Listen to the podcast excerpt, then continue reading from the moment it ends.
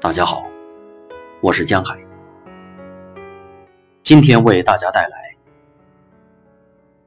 冬一九一八》龙应台。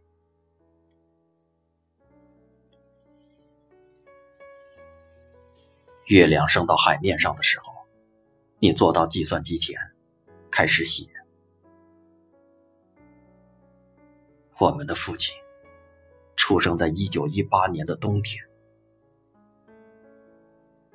然后脑子一片空白，写不下去。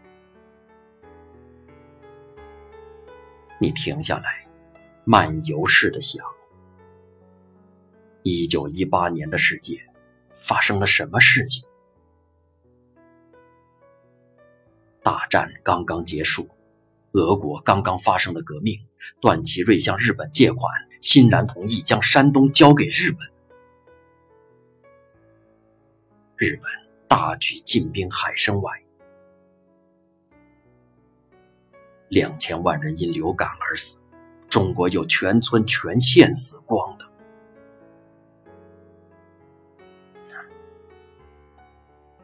是一个怎样的冬天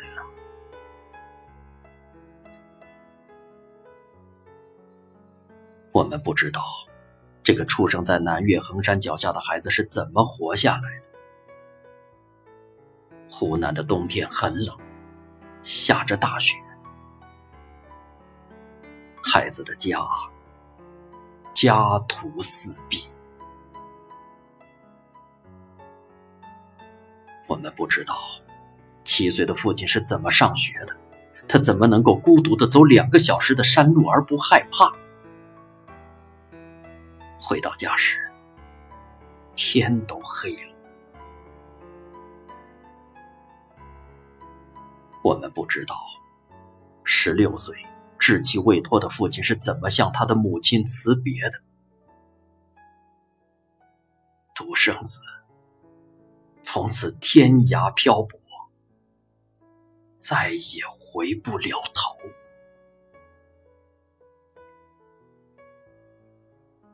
我们不知道，当他带着宪兵连在兵荒马乱中维持秩序，当敌人的炮火节节逼近时，他怎么还会在夜里读古文、念唐诗？我们不知道，在一九五零年夏天，当他的船离开烽火焦黑的海南岛时，他是否已有预感，从此见不到那喊着他小名的母亲？是否已有预感？要等候四十年，才能重新找回他留在家乡的长子。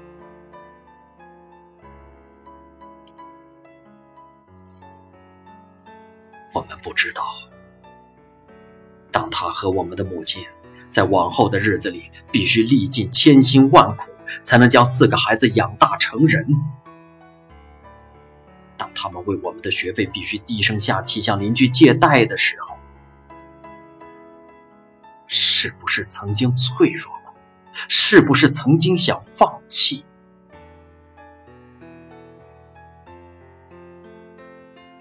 我们记得，父亲在灯下教我们背诵《陈情表》，念到高龄祖母无人奉养时，他自己流下眼泪。我们记得。父亲在灯下教我们背诵《出师表》，他的眼睛总是湿的。我们记得，当我们的母亲生病时，他如何在旁奉汤奉药，寸步不离。我们记得，他如何教我们堂堂正正做人，君子不欺暗室。我们记得他如何退回人们藏在礼盒底的红包，又如何将自己口袋里最后一叠微薄的钱给了比他更窘迫的朋友。我们记得他的暴躁，我们记得他的固执，但是我们更记得他的温暖，他的仁厚。他的眼睛毫不迟疑的告诉我。父亲的爱没有条件，没有尽头。他和我们坚韧无比的母亲，在贫穷和战乱的狂风暴雨中，撑起一面巨大的伞。撑着伞的时候，也是因为暴雨的重荷而颤抖。但是我们在伞下安全的长大，长大到有一天，我们忽然发现，背诵《陈情表》，它其实是在教我们对人心存仁爱；背诵《出师表》，它其实是在教我们对社会心存责任。兄弟们以各自不同的方式仁爱处人，忠诚处事。但是那撑着伞的人，要我们辞别，而且是永别。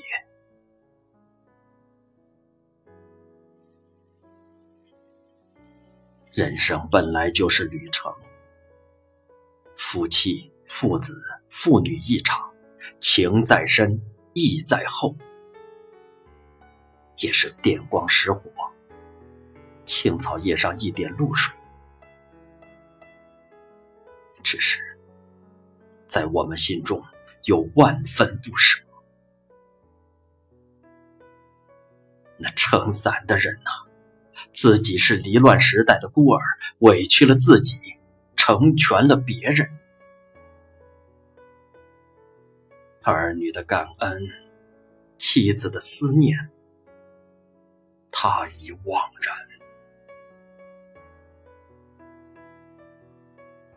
我们只好相信，蜡烛烧完了，烛光在我们心里，陪着我们继续旅程。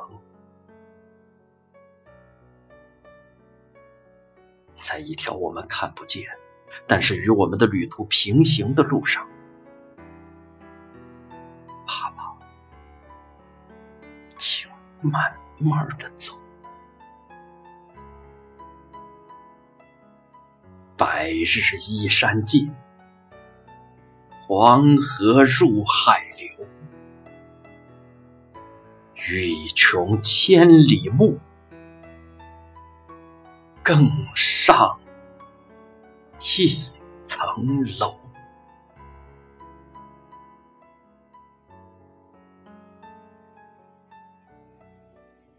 你正要将写好的存入文档，一个键按错，突然冒出一片空白，赶忙再按几个键，却怎么也找不着了文字。被你彻底删除。